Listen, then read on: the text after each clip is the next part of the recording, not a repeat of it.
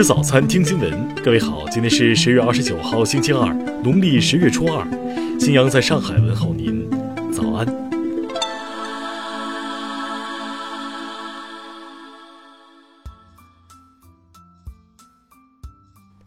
首先来关注头条消息。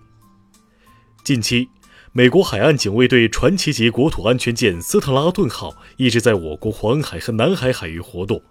中国对此派出了万吨海警船“二九零一号”对其近距监视。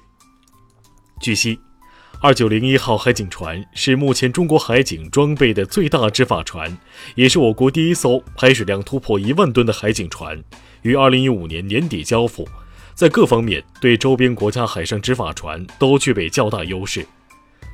近年来，美国海岸警卫队执法船只频繁出现在中国周边，触手越来越长。美海岸警卫队司令卡尔·舒尔茨日前公开表示，将计划增加在西太平洋地区的兵力部署，未来可能代替美国海军执行航行自由行动。对此，复旦大学海权研究专家杨震表示。美国海岸警卫队隶属于美国国土安全部，应当在美国领水、专属经济区和公海行使执法职能。其千里迢迢跑到南海执法，本质上还是对中国海上主权的挑衅和侵犯，更是对国际海洋秩序以及地区和平与繁荣的冲击。中国海洋执法部门需要做好兵来将挡、水来土掩的应对准备。听新闻早餐，知天下大事。中国明确提出，到二零二二年基本实现县办中医医疗机构全覆盖，力争实现全部社区卫生服务中心和乡镇卫生院设置中医馆，配备中医医师。对于筹建中的康复大学能否被称为中国康复大学，教育部再度发文确认，高等学校校名不冠以中国、中华、国家等字样。公安部交通管理局消息。以后市民随手拍下来的交通违法行为照片、视频，经查证属实的，可以作为处罚的证据。截至目前，国务院部门行政审批事项削减了超过百分之四十，工业生产许可证种类压减了三分之一以上，取消减征减免中央和省级政府行政事业性收费超过一千项。二零一九胡润八零后白手起家富豪榜显示，拼多多三十九岁黄峥以一千三百五十亿蝉联首富，成首位进入胡润百富榜前十名的白手起家八零后。中国书法家协会原分党组书记、原副主席赵长青涉嫌严重违纪违法，目前正在接受中央纪委国家监委驻中央宣传部纪检监察组纪律审查和山东省监委监察调查。报告显示。三大运营商今年前三季度累计实现净利润一千一百点一二亿元，日赚约四点零三亿元。香港警方在过去一星期的行动中，共拘捕二百零六人，年龄介乎十二到六十三岁，涉嫌非法集结、藏有攻击性武器、刑事毁坏、纵火等。下面来关注国际方面。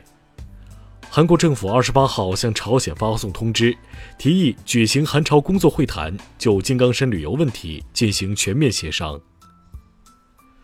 二十八号，英国首相鲍里斯·约翰逊就死亡货车案表哀悼，称英国政府决心竭尽全力将凶手绳之以法。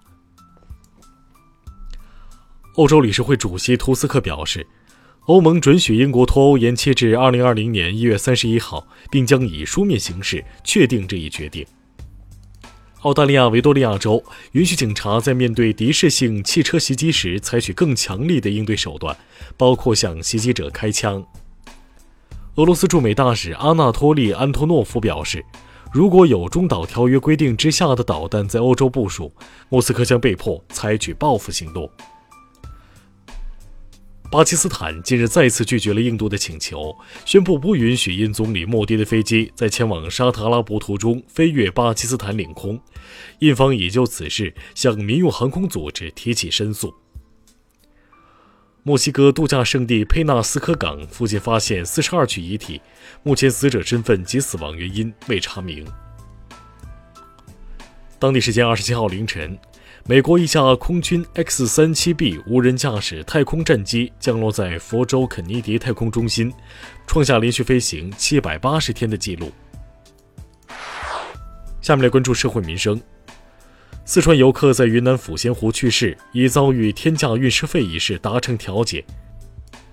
澄江县殡仪馆将多收取的费用一千七百元退给逝者家属，后者则从法院撤诉。